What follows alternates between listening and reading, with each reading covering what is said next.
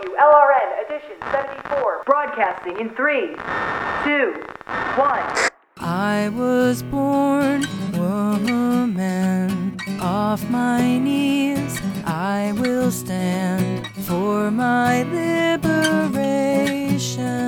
Sisters, rise again. I was born woman. Off my knees, I will stand my liberation. Rise and rise again.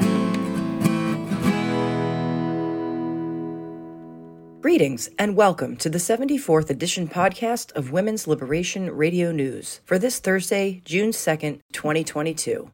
This is Jenna, WLRN's ever faithful sound editor and producer. This month's edition focuses on the indoctrination of children into gender identity ideology in the public schools and elsewhere in society. We'll hear an excerpt of an interview Thistle did with Mary Jo Walters, mother of three in the Madison Public Schools and former school board candidate in Madison. We will also hear an excerpt of an interview I did with the deprogrammer about her former life as a foot soldier for the trans movement, what she has learned since that time, and what her thoughts are now as a whistleblower. Finally, we will hear Sekhmet She Owl's take on this topic with her totally excellent radical feminist commentary at the end of the show. The team at WLRN produces a monthly radio broadcast to break the sound barrier women are blocked by under the status quo rule of men. This blocking of women's discourse we see in all sectors of society, be they conservative, liberal, mainstream, progressive, or radical. The thread that runs through all of American politics, except for separatist feminism, is male dominance and entitlement in all spheres. To start off today's edition, here's Jennifer Bilek with her monthly special report on the gender industry from the 11th Hour blog. Hi, all. I'm reporting from the 11th Hour blog on the intersections of the gender industry, or the marketing of synthetic sex identities, technology, and capitalism. WLRN is reporting this month on more and more schools teaching children about masturbation, kink, same sex attraction, and the ideology of gendered souls in their scholastic curriculums. I have written before about the Pritzker family and their systematic funding of schools and early childhood programs under former President Obama and their role in getting him elected to change policies around gender ideology. The Pritzker funding of schools to generate the teaching of gender ideology to young children has only escalated over the years. But instead of talking about the funding driving these new curriculums, I'd rather look at why this is happening. There are too few feminists engaging the technological advancements driving this ideology. The Pritzkers are not alone in their funding mechanizations of our social institutions, including children's early childhood education, foster programs, and the drive to include their indoctrination into gender ideology. The Pritzkers are a prominent lot, but there are other millionaires and billionaires, 99% of whom have huge investments in the biotech and biopharm industries, funding schools, and basically engineering society toward what amounts to a new religion based on technology and forcing unnatural biological adjustments to human physiology in the name of human rights. Arcus Foundation, the largest LGBT NGO in the world, which is funded by the founder's stock in Stryker Medical Corporation, to which he is heir, has made no secret that the work of Arcus Foundation is now focused on the global south, including Chile and South Africa. Last year, it was reported that in a first for an African country, South Africa is revising its national identity system to be more inclusive and recognize different gender identities. Gender identities are not real sexes, but are synthetic sex identities created by the techno medical complex, being compared to real ones and deserving of human rights that are special and in accordance with their feelings about themselves, not reality. Chile recently banned discrimination against genetically altered people. The new Chilean law mimics the language and themes of another piece of recent legislation passed in Argentina last year that creates an unprecedented legal distinction between human persons and transhuman persons. Transhumanism is a word that conjures for many crazy science fiction delusions, something impossible. But when we think of how far we have advanced as a species in the last 100 years and how wedded we are to our technology, it becomes less crazy. When we understand that elites are investing in a closer welding of biotechnology and humanity, the advancements of AI, and the further disconnection of humanity from our actual roots in the biosphere as a sexually dimorphic species, transhumanism doesn't look so crazy anymore. Synthetic sex identities breaking the boundary between male and female in the minds of the next generation is an important step in this process sexually traumatizing children on purpose with material that is well beyond their ability to process in their schools and libraries and on their social media, while attempting to hide this information from their parents only makes sense if you are intent on having them dissociate from their bodies, as we know survivors of sexual trauma do. Children today are being groomed to a more intimate connection with technology than ever before, while their roots to their reality of their sexed bodies are being severed. They are being sexually traumatized by elite generated sexual propaganda into their schools. This is not an accident. We already know this is happening at a very rapid pace. And as I wrote recently in a blog post, parents are starting to rise. But if they don't become cognizant of why this process is underway, why elites are driving the message that sexual dimorphism is not real into their children's young developing minds, chances for their success decline. Detransitioners are reporting now on their indoctrination into gender ideology through the internet.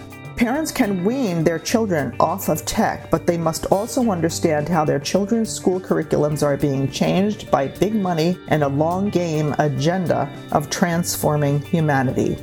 Thank you. This has been a special report from the 11th Hour blog for WLRN, Women's Liberation Radio News. Thank you, Jen. Now we turn to Liz Miller's monthly segment, Getting Organized, where she interviews a feminist activist about their projects to fire us up about what works in the wonderful world of women's activism. This month, Liz talks with Angela Wild about her feminist activist store, Wild Women Workshop, her feminist street activism, and her lesbian Me Too and Get the L Out UK projects. Well, I wanted to ask you about um, your local activism that you were mentioning. You said this is kind of a newer thing for you, and and I wanted to hear about what you've been doing locally. Yes, um, it's it's um, it's not something I came up with. A lot of uh, women in the UK have been doing that because the elections um, just happened, and so there was a lot of street activism. which we have been part of here, uh, where you basically find a little gang, you know, like three, four is a good number, more is better, and uh, get a little table in a street corner with a suffragette flag and a couple of flyers, and then we just um, spend a few hours in the street. Somebody would turn up with a dinosaur costume, and uh, we engage with um, with people. We engage mainly with women, um, just giving them flyers and see if they want to speak more. You know, we explain that it's about women's rights. A lot of this has been around the fact that. Um, in the UK, uh, we've had a few politicians who were not able to define what a woman was. So it was, you know, easy to kind of engage on that um, because it's so obviously stupid. and a lot of people actually heard of it. So yeah. that's a really good. Um, that that's been really good. We are hoping to get some more, even though it's not the election anymore, because I think it's a very direct way to communicate with women, to discuss with women, to raise awareness. Um, and we had done this a few years ago when uh, there was some plans to change the GRA and the, what I see, the difference that I see now, a few years down the line, is that we have much more engagement. Women are much more aware. Women are hungry.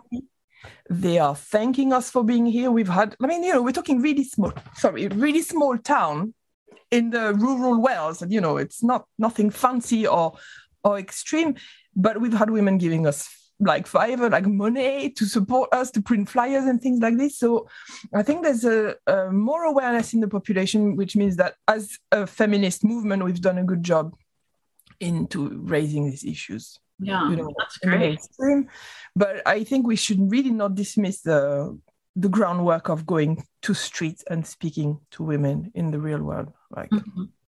yeah, what are your thoughts on sort of grassroots activism versus um, sort of working to get legislation changed or sort of main more mainstream kind mm. of hmm. activism yes i i'm not that like okay, for me, um, like the idea of writing a letter or going to speak to a man in a suit, you know, in parliament makes no sense at all. I just do not get it. Um, I'm, I'm, I have tried, and it's like, ah, why am I doing this? You know, it's hello. Uh, would you mind, uh, you know, acknowledging we exist in the law? Like, could you just make sure that there's a law that is like the law against rape is kind of implemented can we you know it makes no sense to me to go and ask people in power men in power um, for just basic recognition of our rights they should know better if they don't know it means they don't give a shit and not only they don't but they I, I don't see the point of doing that it feels very very self-defeating to put it this way. Um, and I know we, we had this conversation uh, previously. I, I think that if we need something, it's much more efficient to do it ourselves, to get it ourselves, um, than to ask, oh, could I please get some funding for a rape crisis center? And then, you know, they might say yes, they might say no. If you're really lucky, they say yes. Then they put all sorts of different kind of um, um, limitations and conditions. You can only do this if you accept men. And what about many dresses and so on? And and from the beginning, it's it might feel like a victory if you get some funding, but actually from the beginning, you're tied to a patriarchal system and an institution that's going to control what you do and the way you do it. And then who's to say that in five years they're not going to take it away? So which, which is what they're doing now. which is what they're doing now, exactly. And the same the same thing about the abortion laws. I know it's a massive blow what's happening in the US. I'm not dismissing that. It's absolutely horrible. Yeah.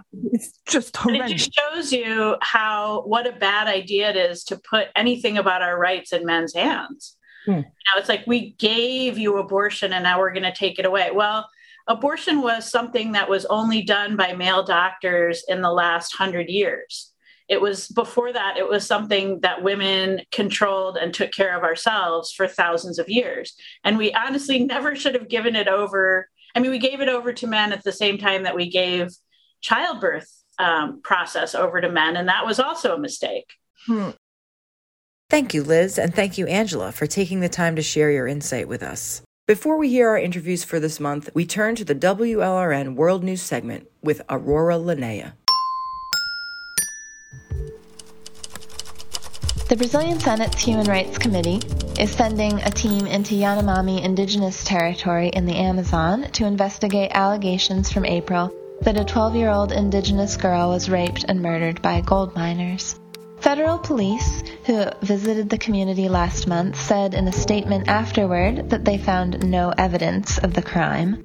But Yanomami leadership argued that miners had coerced residents into denying the girl's murder. The Hutukara Yanomami Association asserts that the abuse, rape, and killing of Yanomami women and girls by miners illegally operating on indigenous land has become routine in recent years. In 2021, illegal mining activity in Yanomami territories increased by 46%, emboldened by Brazilian President Jair Bolsonaro's strongly pro mining, pro industry regime. A surgeon in India's capital city of New Delhi has announced his plans to attempt the world's first transplant of a uterus into a man. Dr. Narendra Kaushik, who runs a popular transgender surgical clinic, told journalists this month that he hopes to provide womb transplants to trans identifying male clients as a gender affirming procedure. Every transgender woman wants to be as female as possible, and this includes being a mother. The way towards this is with a uterine transplant, the same as a kidney or any other transplant, Dr. Kaushik says. It would be quite simple, really. Just take a dead woman's uterus, or the discarded uterus of a woman who has undergone female to male surgical transition, and insert that uterus somewhere inside a man's abdomen. Future impregnation would have to occur through in vitro fertilization, and delivery would require C section, of course, since men do not have fallopian tubes, cervixes, or birth canals. Like I said, it's really very simple. Indian feminist Vaishnavi Sundar has expressed concerns that if Dr. Kaushik is successful, the popularization of womb transplants in India could lead to further commodification of Indian women's bodies. She speculates that poor women might be pressured to sell their uteruses for transplantation. Men could essentially shop for wombs in India, and industries would have a field day at the expense of vulnerable women, Sundar writes. Dr. Kaushik does not yet have a patient lined up to undergo this grand experiment in male motherhood, but he tells journalists that he is optimistic about his plan. In Afghanistan on May 7th, the Taliban's Ministry for the Promotion of Virtue and Suppression of Vice issued an edict ordering women to keep their faces fully covered when in public, ideally with the Taliban approved burqa. Taliban leader Hibatullah Akhundzada also advised that women should not leave their homes unless necessary. This signals a return to the oppressive policies that characterized the previous era of Taliban rule, confirming the fears of Afghan women and women's rights activists. Women have not submitted quietly to the Taliban's edict, however. The day after it was issued, women gathered on the streets of Kabul to protest the new restrictions. One protester, who preferred to remain anonymous, said of the Taliban, They insult us. We can't even reply because they have guns and their fingers are always on the trigger. They don't care that we are women, they don't value women. I'm not just defending my own rights, but the rights of all women in Afghanistan. The ACLU Foundations of Northern and Southern California, along with Lambda Legal and the Transgender Law Center, have filed a motion to intervene in Women's Liberation Front's lawsuit challenging SB 132, the California law that requires men who declare a female or non binary gender identity to be housed in women's prisons. The ACLU denies any meaningful biological differences between male and female humans and argues that it is discriminatory to refuse men transfer to women's prisons under any circumstances, even if those men are rapists. Their logic holds that since female sex offenders go to women's prisons, male sex offenders claiming to be female should also go to women's prisons, for to do otherwise would be to discriminate against them because they are transgender rather than female women. Hence, it is of no importance that 33.8% of men requesting transfers into women's prisons are sex offenders, according to Keep Prisons Single Sex USA's data. In a press release, the ACLU Foundation of Southern California describes Wolf's lawsuit as replete with intentional and serial misgendering and rehashed sensationalist and debunked claims about transgender women supposedly perpetrating violence. The ACLU does not mention just who has debunked the claims of violence, of course. Could it be the men themselves? Saturday, May 14th marked a day of protest across the United States, ignited by the leak of the Supreme Court draft opinion suggesting an imminent annulment of Roe v. Wade. Citizens gathered for Bans Off Our Bodies rallies to defend abortion rights in 600 U.S. cities and towns. At the New York City protest, a group of high school students lined up on a monument in Foley Square, dressed in white pants splashed with red stains to resemble blood.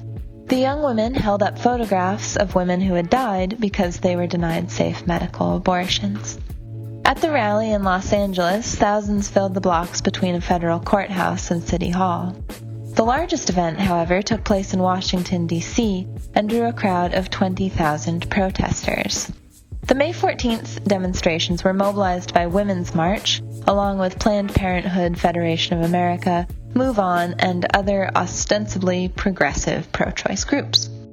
In spite of the protests and the lip service paid to their horror at the leaked court opinion, Democratic politicians have failed to put forward any real plan to enshrine abortion rights in federal law should Roe v. Wade be overturned. Their inaction harkens back to the Obama administration, when President Obama reneged on his 2008 campaign promise to sign the Freedom of Choice Act, making no effort to advance the bill until in 2009, he admitted that it was, quote, not his highest legislative priority. Per standard operating procedure, indifference towards women's lives and freedoms is bipartisan. The Women's Bill of Rights was introduced this month as a resolution to the United States House of Representatives. Originally presented in March and then reintroduced on May 19th with minor modifications, The Women's Bill of Rights is a model legislation created by Women's Liberation Front in collaboration with Independent Women's Voice. Its objective is to legally define what a woman is, to protect single sex spaces for women and girls, and enable the law to recognize the relevance of sex in decision making. Women's Liberation Front's executive director, Dr. Mari Irvine, attended the announcement of the congressional resolution in Washington, D.C., and had this to say I'm here at the Capitol to celebrate Republican legislators who are announcing a resolution for a federal Women's Bill of Rights. This Women's Bill of Rights is based on model legislation that Wolf co authored along with Independent Women's Voice. I'm immensely proud of our legal director, Lauren Adams, who co authored this model legislation, and we are incredibly thrilled that Republican leaders in this country are taking women's rights seriously enough to codify basic definitions of words like woman, man, and sex. A Japanese court has ordered Tokyo's Juntendo University Medical School to pay 8.05 million yen, the equivalent of 63,000 US dollars, in damages to 13 women for manipulating entrance exams in favor of male candidates. Tokyo District Court presiding judge Mikiko Komoto called the university's treatment of female applicants, quote, irrational and discriminatory, refuting the university's claim that its acceptance criteria was not based on favoring men, but on the limited capacity of the women's dormitory. Juntendo University is not alone in its discrimination against female applicants. In 2018, a nationwide survey by Japan's Education Ministry found that nine medical schools had rigged entrance exams to favor male applicants as well as relatives of alumni. Ireland's largest online prostitution marketplace, Escort Ireland, is now offering sex buying men the chance to live out their war inspired fantasies with Ukrainian women refugees. Valiant Richey, coordinator for the Organization for Security and Cooperation in Europe's Combating Trafficking in Human Beings group, revealed that Escort Ireland has reported a 250% spike in searches for Ukrainian women since refugees began fleeing that country following the Russian invasion in February. Sadly, Irish men's interest in sexually exploiting Ukrainian women in crisis is relatively modest. In other countries, Richey said that search activity has increased by as much as 600%. Speaking at a web conference held by the Irish organization Beyond Exploitation, Richey said that, quote, addressing demand today is the single greatest anti trafficking tool we have to prevent the current humanitarian crisis from becoming a trafficking one. On May 26, Spain's lower house of parliament passed the so called Only Yes is Yes bill, defining all non consensual sex as rape. This legislation merges the crimes of sexual abuse and sexual assault into one crime, qualified as rape, and removes the requirement that victims prove violence or resistance. The bill was inspired in response to the 2018 Wolfpack case, when five men, calling themselves the Wolfpack, gang raped a young woman at a bull running festival and were convicted for sexual abuse rather than rape, and thus received more lenient jail sentences due to the lesser charge. The case spurred mass protests and brought new attention to violence against women in Spain. In praise of the bill's passage, Equality Minister Irene Montero told lawmakers, From now on, Spain is a freer and safer country for all women. The legislation must now pass a vote in the upper house of parliament before it can go into effect.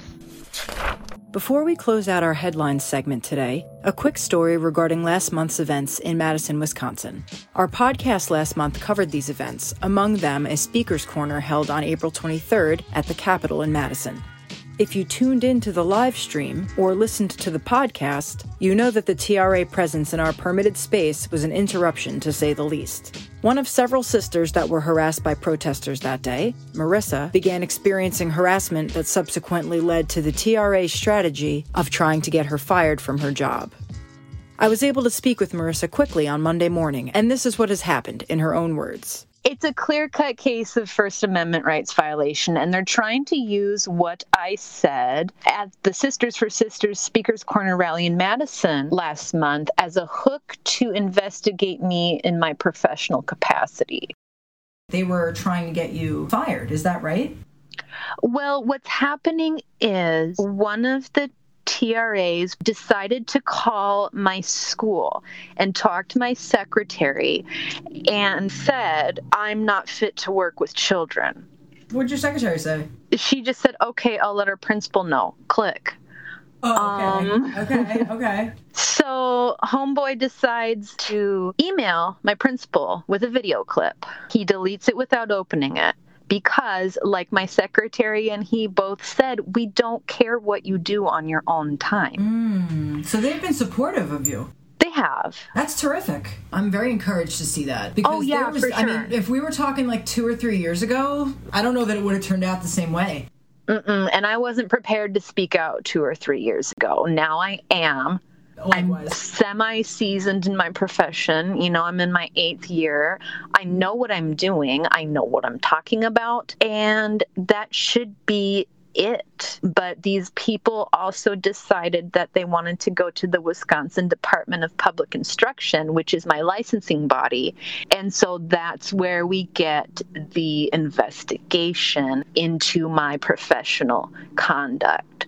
So I'm being cited on grounds of immoral conduct based on what I said on my own time on a Saturday. Now, the Wisconsin statute on immoral conduct cites a couple different examples of what immoral conduct entails in a school setting. So, one thing would be using district equipment to show a child pornography. Another thing would be aiding and abetting a known child sex predator in obtaining a job in a school. So apparently, me saying F transgenderism on my own time using no school equipment mm-hmm. in a totally different city is akin to me showing one of my students porn at school. And did that resolve itself because it's clearly not the same thing? No, I had to get representation. But my lawyer is pretty based and he's representing me for free and he helped me go public about this so that we can get the maximum benefit from the situation before they drop it because they have to. That's tremendous. Is there do you need anything? Are you how are you doing? You know what? Um, I would love to use this opportunity to get positive attention for my school. I started this therapeutic indoor garden with my kids a couple months ago, and we're gonna try to crowdfund to refresh it over the summer because I'm gonna be running a garden club every day throughout the week. It's gonna be lit. So I have a donors choose set up for this. So if anybody wants to check it out, it's just donorschoose.org slash Ms. Marissa. And that's spelled M A R I S S A. That concludes WLRN's World News segment for Thursday, June 2nd, 2022. I'm Aurora Linnea. Please share your news stories, announcements, and tips with us by emailing info at womensliberationradionews.com and letting us know what's going on.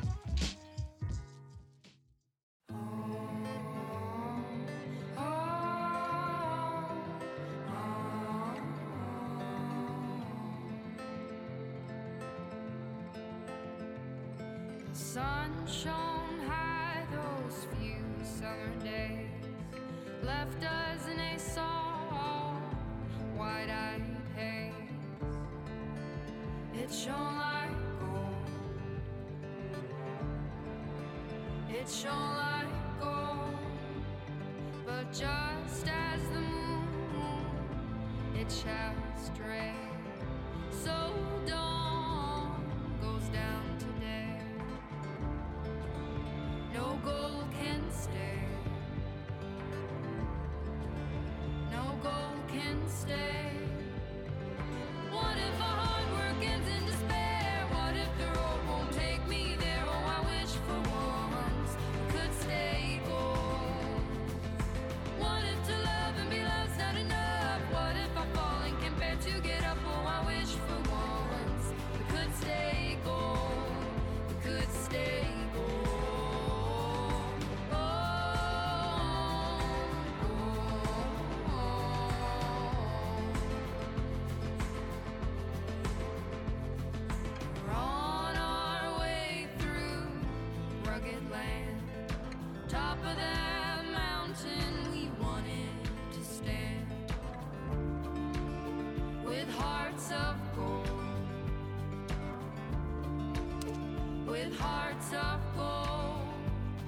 But there is only forward, no other way.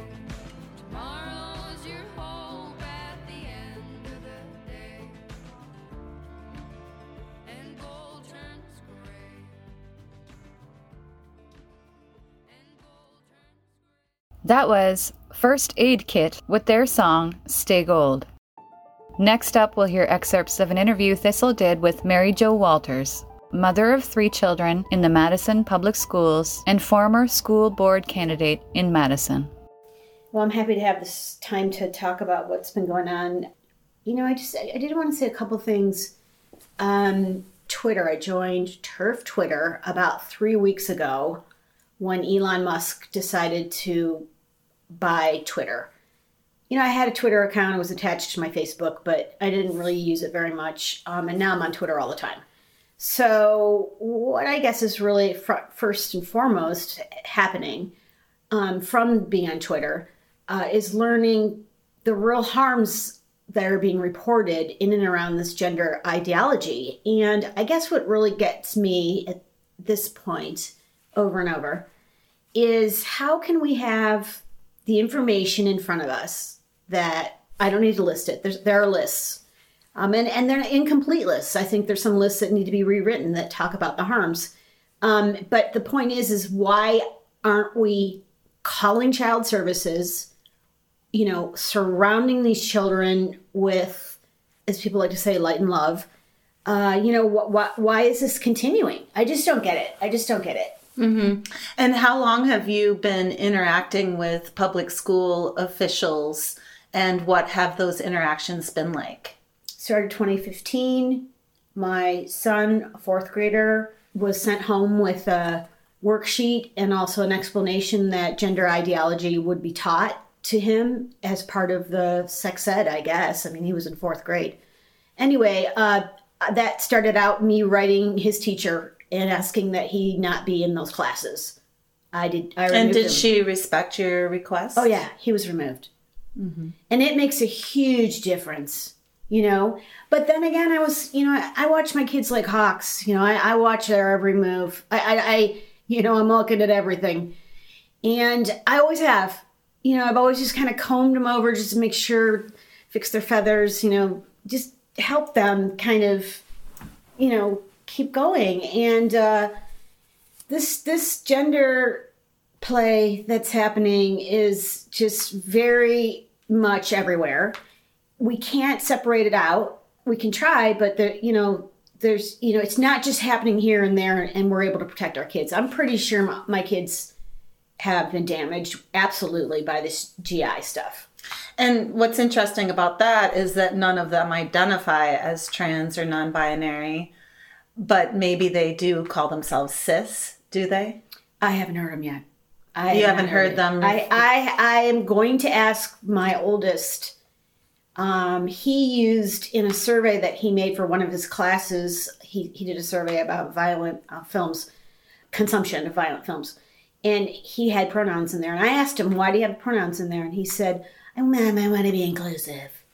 So he was being inclusive, but then you know that's the thing with the with this mess is that they're always asking for more. You know, it's one thing, then it's another Right. thing, and it just keeps going.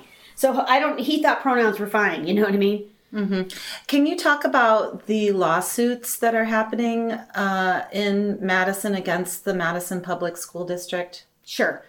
Um, sorry, I'm not totally positive on the year. I think it's 2018. Um, there is a law firm coming out of Milwaukee, but they have people in Madison called WILL, and it's I'm sorry, I forget what it stands for, but anyway, of course they're Republican, and they are the only means to kind of uh, get this get this uh, policies get these policies out of the schools. Um, they're a watchdog law firm, and so they're right there when something goes wrong. And so uh, here in Madison, 2018, someone became aware of the uh, gender identity uh, policies and just the absurdity of the languages used. A to- parent, right? uh, we don't know.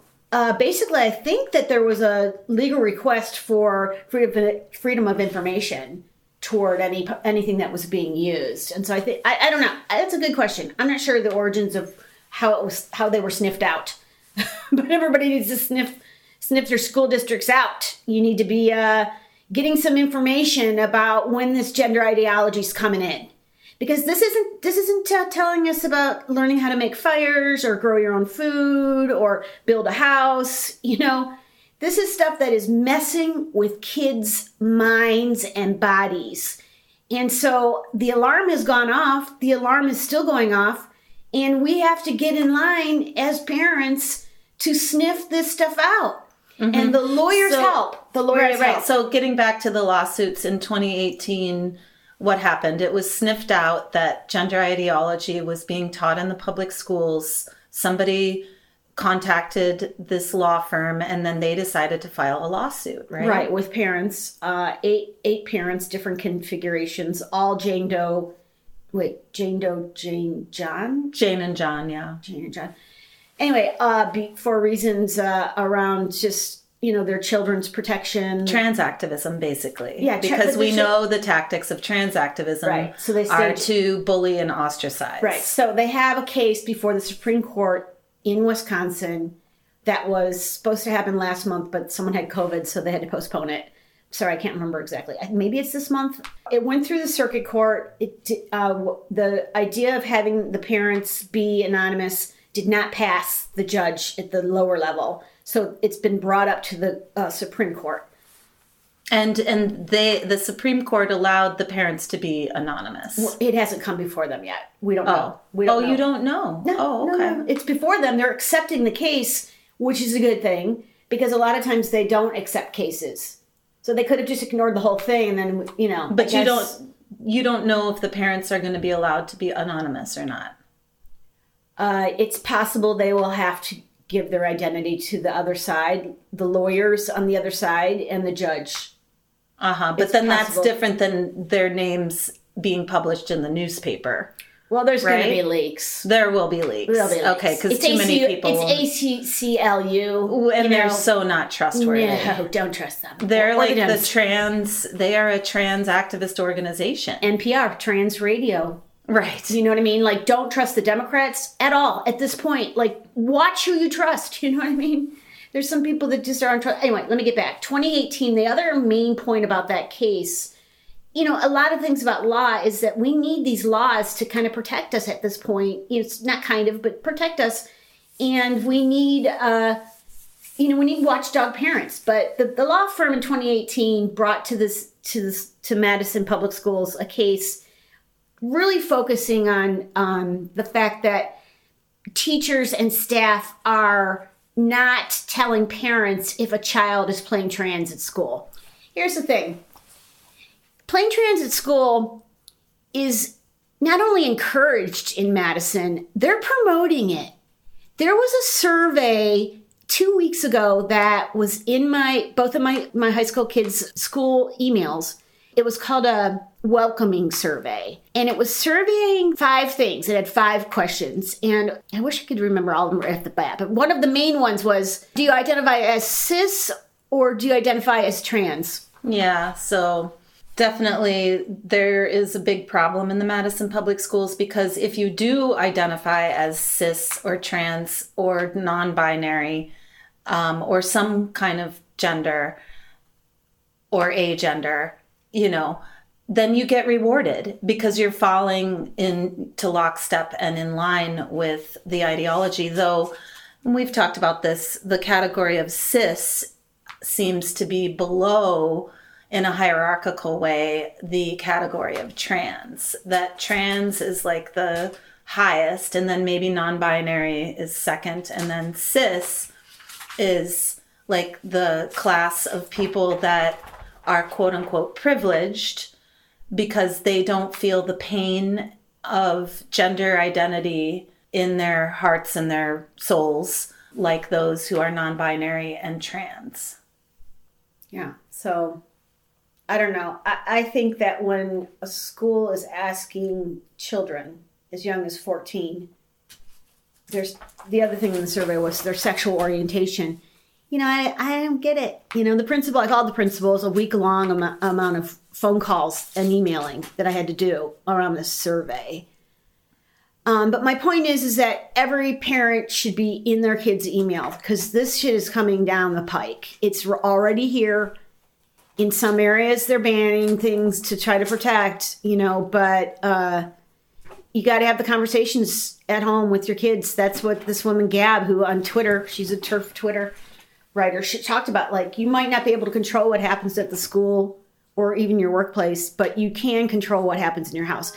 And, and I took a, I, I, I needed to hear that because with my kids, I'm very sensitive. Like, I don't want to talk about it with them too much because I also don't want to influence any. I don't. It's kind of like bringing a bringing in a parasite into the house, and I don't really want that parasite in the house. You know what I mean?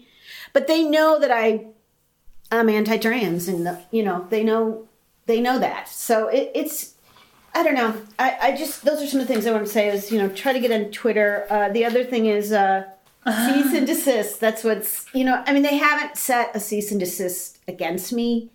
Is it the district or the school board? But you know, yeah, gotta because you know Mary Jo is an agitator. She is a classic radical in her tactics. In that way, she educates, agitates, and um, organizes. And so, yeah, I mean, I'm surprised that she hasn't been banned from like the public school ground or anything like that. But you actually ran for school board. Do you want to talk a little bit about that? Yeah, I was thinking about that.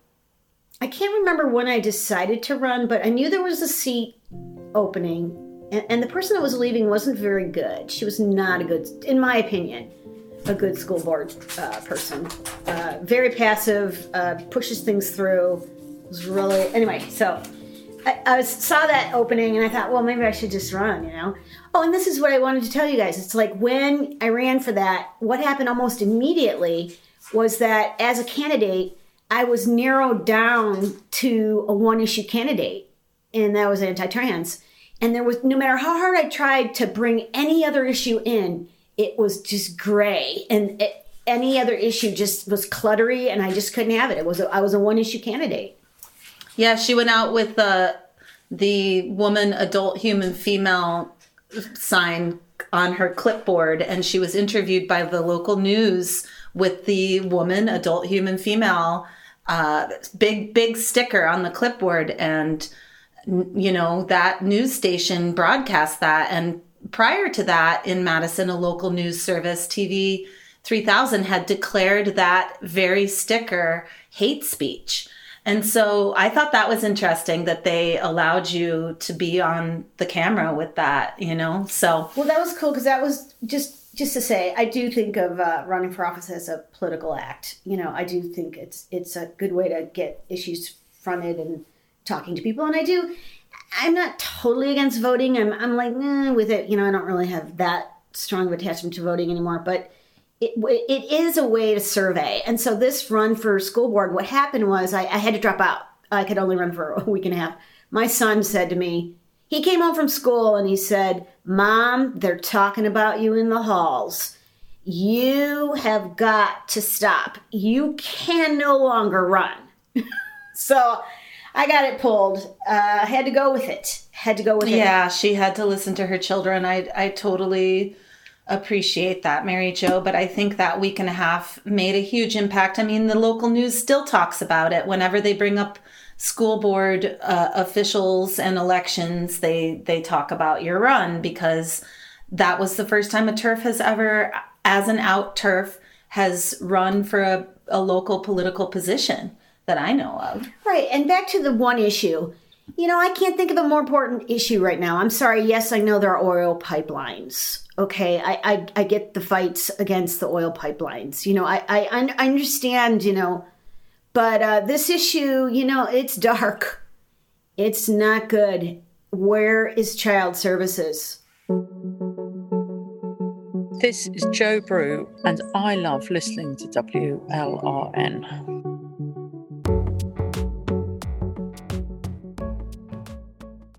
We were driving in the country woods and we didn't know why we were there. Well, maybe we were running from the big city, or maybe we were running to the mountain air. And then we come upon a cabin of a diner, and oh, how they did stare. I said, Hey, what's the quickest way to your Motel 6? Out in these sticks, said, Hey, I'm feeling kinda weary. Driving all day, and we need a place to stay.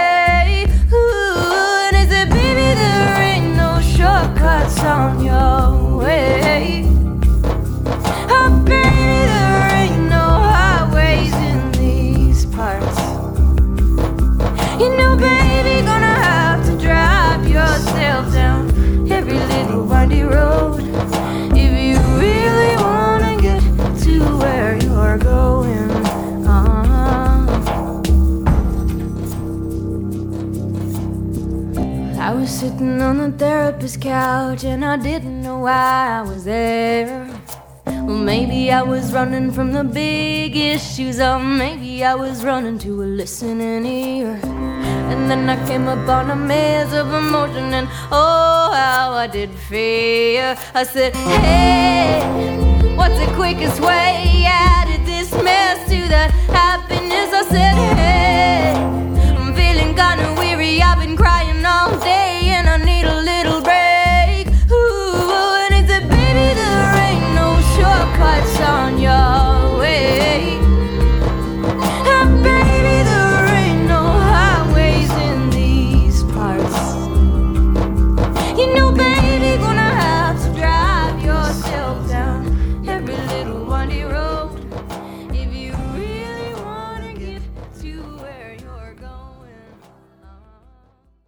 That was No Shortcuts from Heather Maloney. Now we turn to an interview Jenna did with TRA turned whistleblower, the deprogrammer, about her former life as a foot soldier for the trans movement, what she has learned since that time, and what her thoughts are, knowing now what she didn't know then. The deprogrammer just yesterday released a new full length documentary covering the high level collusion pushing gender ideology. Check that out on her YouTube channel. Can you give us an overview of your past working in the LGBT nonprofit world? Yes. And first of all, I want to say thank you, Jenna, for allowing me this space and like creating this space for me to share my experiences and my insight. I think it's really vital for people to understand that part of how this agenda has spread so rapidly really um, depended on and depends on still directly manipulating, exploiting, and like kind of co opting the minds and the energies of well meaning young people, specifically young lesbian, gay, and bisexual people.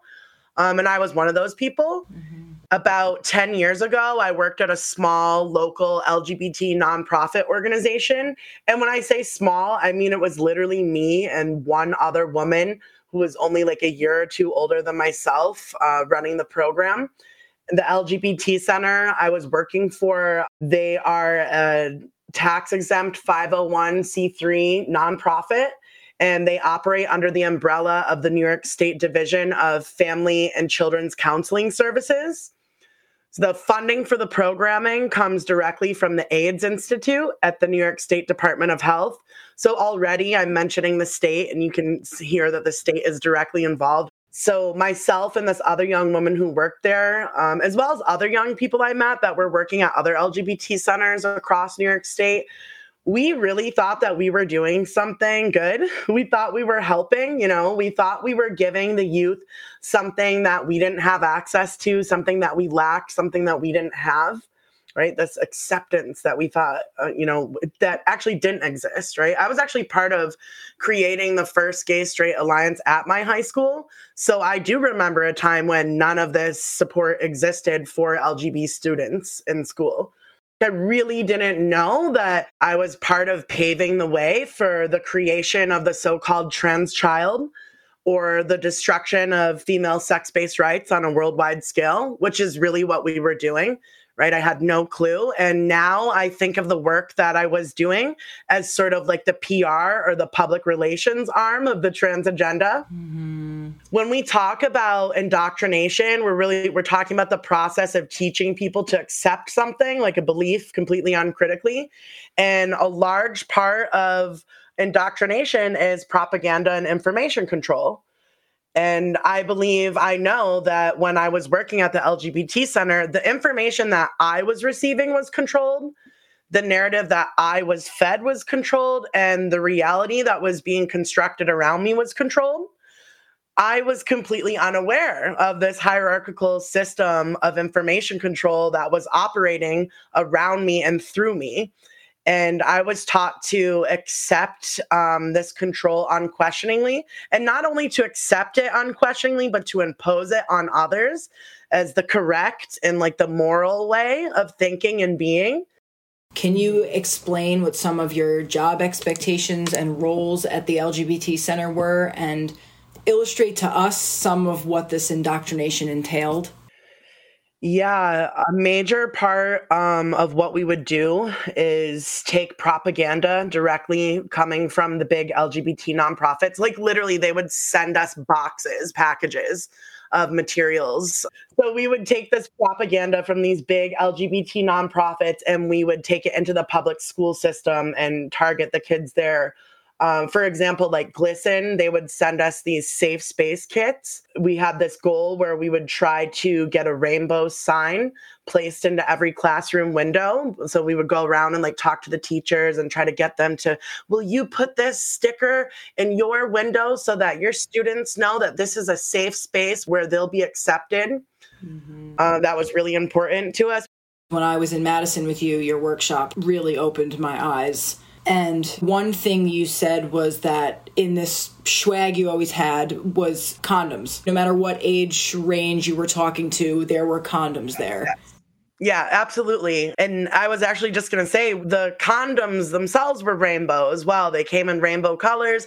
We would get these huge packages of them and we would always have that with us. I remember we would uh, pack our bag to like go into the schools and we'd pack like a big handful of the condoms, a big thing of the rainbow pens, our rainbow wristbands, our pamphlets, all this stuff we would always have with us. And the condoms we would bring with us to the GSA meetings where kids were free to take whatever they needed. and now I see this as grooming. Um, I see this as completely as grooming behavior to be bringing condoms into schools. And I wasn't a sexual health educator. The parents had no idea I was speaking to their kids. They had no idea that they could receive condoms from me or the other woman. Parents didn't know that we were talking to kids about their sexuality or sex behind their backs without their consent. I didn't see anything wrong with it at the time. I thought it would be dangerous for some kids if their parents knew, and maybe sometimes it is, but that's not an excuse for adults to be given a free pass to systematically go into schools and groom children with gender identity ideology or sexual conversations at all. Right. We were very focused on indoctrinating the youth, specifically with trans and gender identity ideology. It wasn't like we were going in there and talking about being gay or lesbian. It was all about gender ideology. And remember, nowadays, everyone knows what transgender is or like has an, a concept of trans. Uh, there is no real definition of transgender, but everyone has like some kind of concept of what trans or gender identity is. Back then, nobody knew about this stuff. It really was information that we had that others didn't because we were being sent out to train the community and how to think about trans and teach them what trans is. So, in the schools, in order to gain sympathy and trust from teachers and parents, we would always use this theme of acceptance, diversity, anti bullying, suicide prevention Uh, for example, I was on a suicide prevention task force locally in central New York, and they talked a lot about how if kids aren't given access to this type of information, if they don't see representation for themselves, they might kill themselves. Now, that narrative back then was very small, like it was in my space and in some of the people around me and in the nonprofit world, but this was not an idea that the general public had any idea of. Nowadays, it's on TV, you hear it all the time on the news. These kids are going to kill themselves. We need this and that so that LGBT kids will be safe from suicide. Right. And it's all BS. And a lot of that comes from the Trevor Project, which is another big nonprofit really behind pushing a lot of this propaganda. I want to get back to talking about the reporting that I did to the state. I mentioned before that when we were going into these local area high schools and setting up the LGBT clubs and the gay straight alliances, some of what we were doing was surveying the youth, the, the children. We were surveying them and asking them questions. And we would make uh, regular reports back to the state.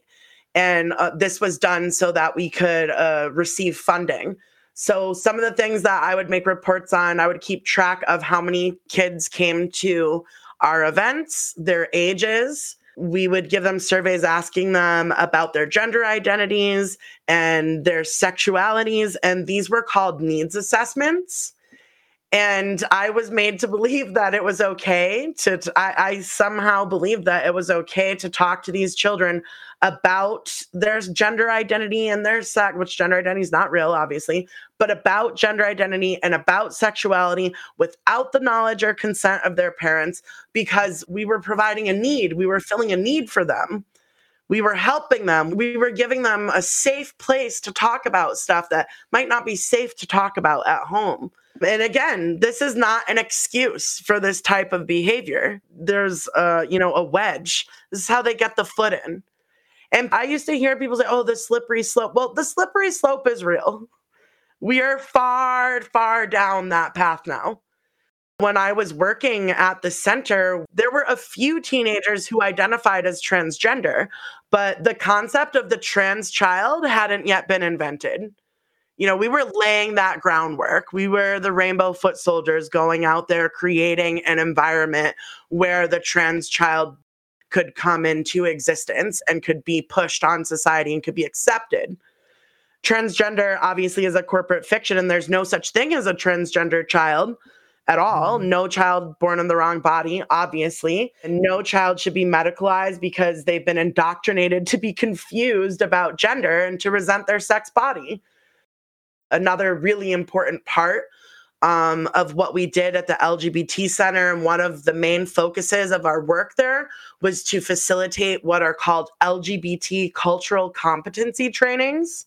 And I'm sure different places have different names for them. I've seen different names for them, but this is something that we would facilitate in workplaces and with organizations with adults, but also at local colleges and universities with young people and teens, and then also in high schools with minor teenagers. It was part of my job to call local businesses and arrange trainings for their employees.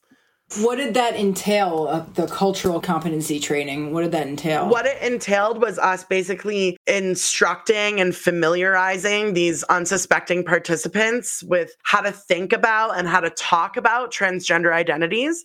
Because again, at the time, most people had never heard of transgender.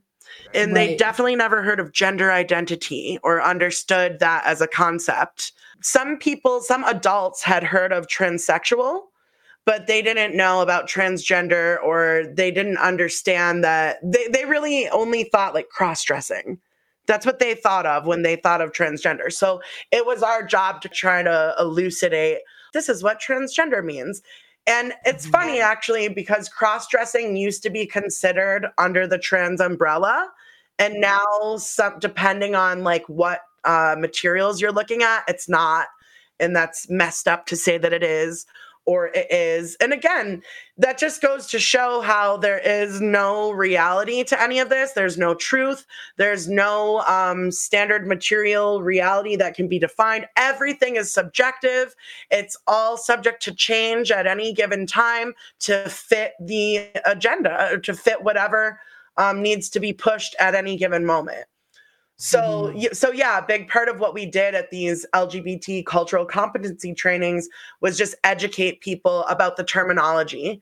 And after the sessions, we would hand out a little quiz and see what did they learn.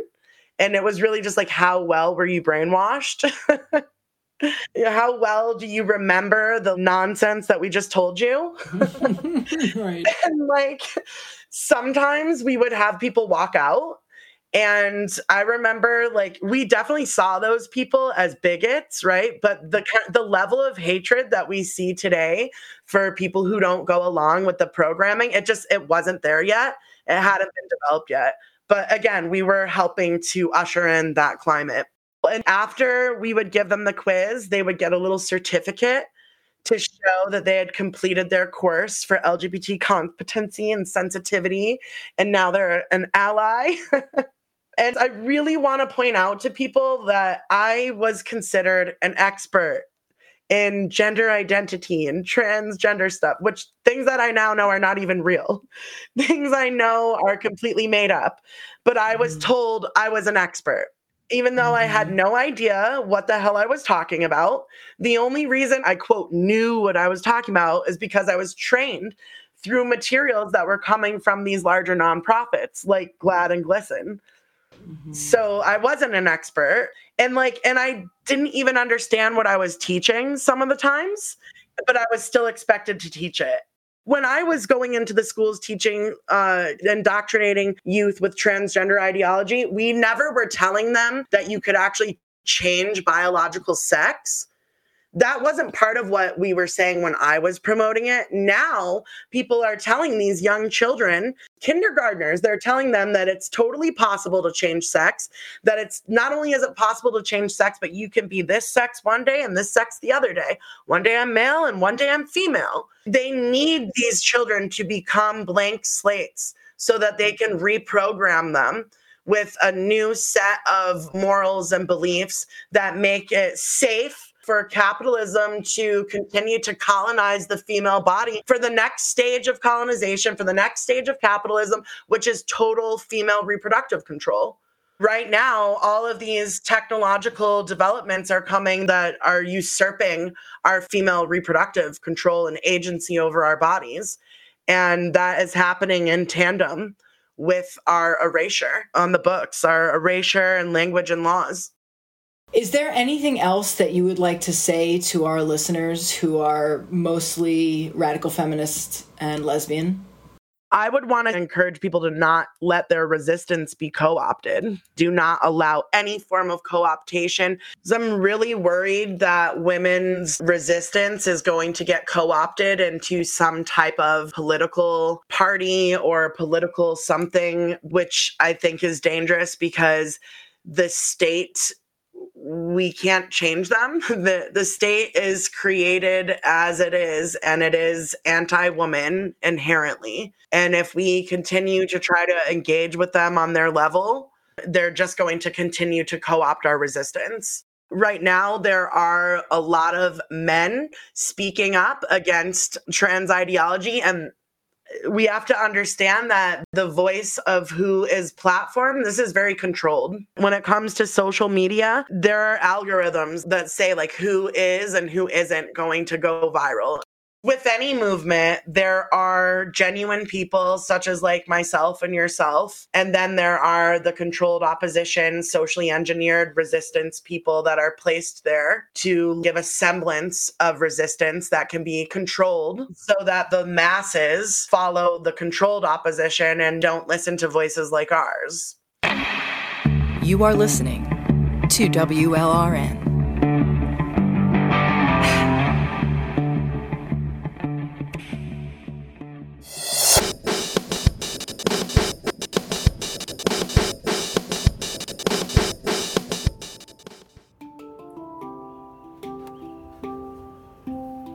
Last couple of years, public debate surrounding transgenderism has shifted significantly to focus on children, particularly prepubescent children. In the United States, at least, this shift has only served to further politicize the concept of gender identity and medical procedures altering biological sex indicators. Liberals argue that anyone who even has a slight problem with small children being told they're the opposite sex is a right wing transphobe.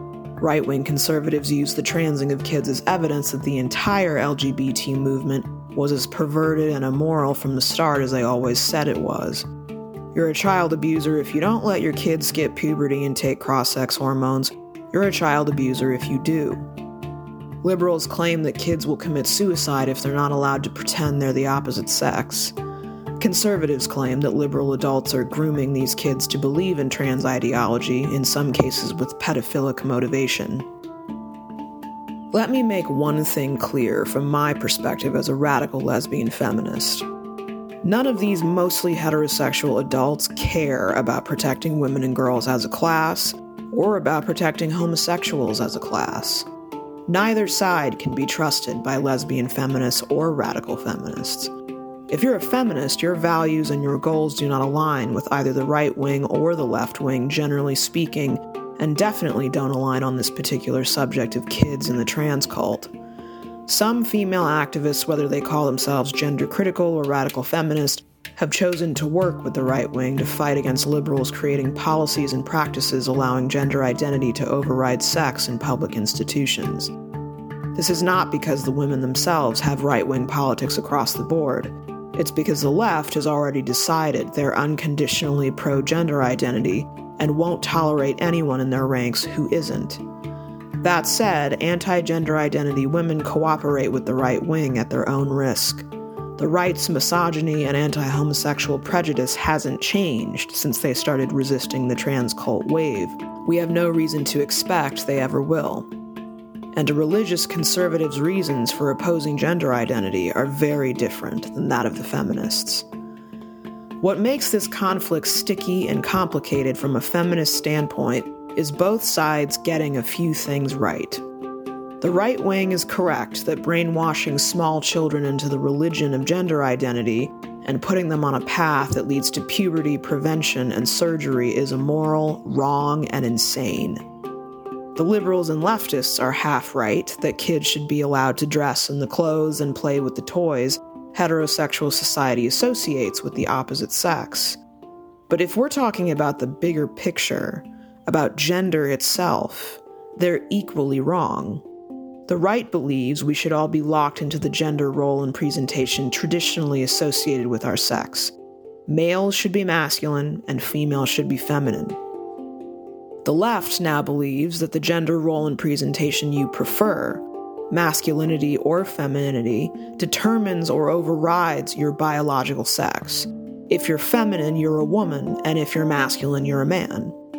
There are two sides of the twisted heterosexual gender coin, and neither side can fathom a world where the gender system itself doesn't exist. I bring this up on the record because right wingers and left wingers both have a history of lying about what feminists believe on the issue of gender. They use these lies all the time, whether explicitly or implicitly, when talking to us and about us in this conversation on trans and kids. Radical and lesbian feminists do not believe or support in the heterosexual gender system. Period. That's the bottom line. We don't want to preserve the traditional conservative approach where males must be masculine and females must be feminine. We also don't want to live in a society where we all collectively pretend that biological sex doesn't exist or isn't important, and where we only acknowledge masculinity, femininity, and people's unexplainable gender identities that can change anytime and has no connection to physical reality or even their presentation. We don't think feminine boys should be forced into masculine clothing, hobbies, and behavior. We don't think unfeminine girls should be forced to wear dresses and play with Barbie dolls. We also don't think these children should be taught that their preferences mean they're actually the opposite sex and must change their name and eventually take medication they are incapable of knowledgeably consenting to that will have long term medical consequences.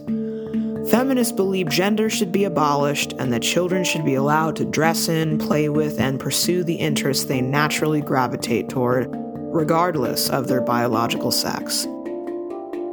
What pisses me off the most about this whole kids and gender identity mess is the underlying anti homosexual hate and the harm being done to girls specifically. We've known for a long time that most gender nonconforming children, that is, feminine boys and unfeminine girls, grow up to be gay men and lesbians. That's the main reason right wing heterosexuals have always tried forcing those children to be gender conforming. I suspect it's one reason they're fighting transgender ideology now. But that anti homosexual prejudice, that dread of having a feminine gay son or a butch lesbian daughter, is also what motivates the heterosexual liberals to push gender identity ideology onto children. Instead of accepting your feminine gay son, you get to have a feminine heterosexual daughter. Instead of accepting your butch lesbian daughter, you get to have a masculine heterosexual son. Finally, het liberal parents and their friends and family have a politically acceptable loophole that allows them to fully embrace their anti homosexual sentiments. They don't care if these kids grow up to be lifelong medical patients with no sex lives. They only care about preserving the heterosexual status quo, where men are masculine heterosexuals and women are feminine heterosexuals, just like their right wing adversaries. The only difference between them is the strategy they choose to achieve the goal. And as for the misogyny piece of the puzzle, the right wing doesn't want a generation of predominantly heterosexual girls to become sterile, masculinized women that actual heterosexual men are disinterested in screwing and can't breed with. The left wing, on the other hand, would rather push girls who don't enthusiastically embrace pornified femininity and heterosexuality into the trans cult than deal with the out of control misogyny and lesbian hating of mainstream culture that they, liberals and leftists, actively participate in to the same degree as the right wing. Not to mention that left wingers who support the transing of kids are enthusiastic advocates for the males in particular. The males who want to pretend to be girls to gain sexual access to them, to break records in girls' sports, to absolve themselves completely of their male privilege even as they experience it in a totally new form. Transgender activism is the left's version of men's rights activism, and that is no less true when we consider their goals and behaviors toward children than it is with adults. My point is both the right and left have misogynistic and anti homosexual motivations in this struggle, despite the fact they are at odds with each other. Neither side cares what's best for the children. Kids are just political pawns to these people, these two groups of heterosexuals battling it out for which version of misogyny and anti homosexuality will prevail. The kids currently being brainwashed by liberal and leftist adults into believing they're the opposite sex will suffer in a multitude of ways that they can't even imagine right now. But gender nonconforming kids, many of whom are gay or lesbian, have been suffering all along, especially at the hands of conservative heterosexual parents. And that suffering will also continue. Not the suffering of being unable to join the trans cult, but the suffering of being forced to perform gender in ways that contradict their nature. We're living in a sick time, and that out and the outlook is bleak. Realistically, the only thing that will stop the transing of children in America now is the inevitable detransitioning of many of them in adulthood. But by then, the damage will be done, both physically and mentally. All I can say is thank you to my fellow butch and dyke femme lesbians who refuse to deny their femaleness and who serve as an example every day that unfeminine womanhood exists and doesn't need to be covered up with a trans charade. Thank you to gay men who choose the path of flamboyant femininity while proudly owning their maleness. And thank you to the women who are doing everything they can to protect girls' sports and sex segregated bathrooms and locker rooms, and to fight the indoctrination of kids into this misogynistic, heterosexist cult. Without all of you, there really would be no hope.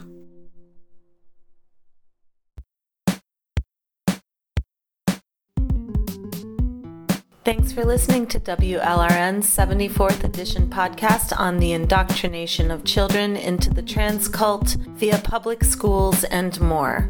WLRN would like to thank our guests this month for sharing their views. Thank you so much, Jennifer Bilek, Elizabeth Miller, Kay Yang, Marissa Darling, and Mary Jo Walters for speaking with us. Until next time, this is Thistle Pedersen signing off on another WLRN podcast. If you like what you are hearing and would like to donate to the cause of feminist community radio, please visit our WordPress site and click on the donate button. Check out our merch tab to get a nice gift in exchange for your donation. And if you are interested in joining our team, we're always looking for new volunteers to conduct interviews, write blog posts, post to our Facebook and other social media pages, and do other tasks to keep us moving forward as a collective of media activist women. Thanks for listening. This is Aurora, signing off for now. And I am April No. Thanks for tuning in. Next month, we will focus our program on leadership in feminist organizing. Our handcrafted podcasts always come out the first Thursday of the month, so look for it on Thursday, July the 7th. If you'd like to receive our newsletter that notifies you when each podcast, music show, and interviews are released, please sign up for our newsletter on the WLRN WordPress site.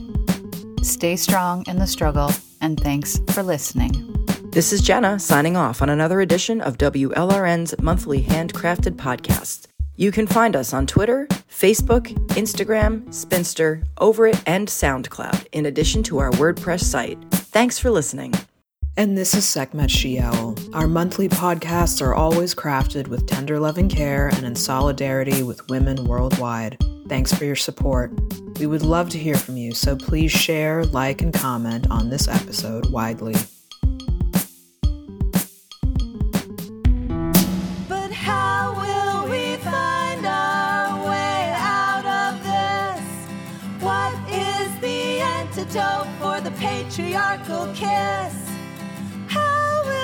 find what needs to be shown. And then after that, where is home? Tell me, where is my home? Cause gender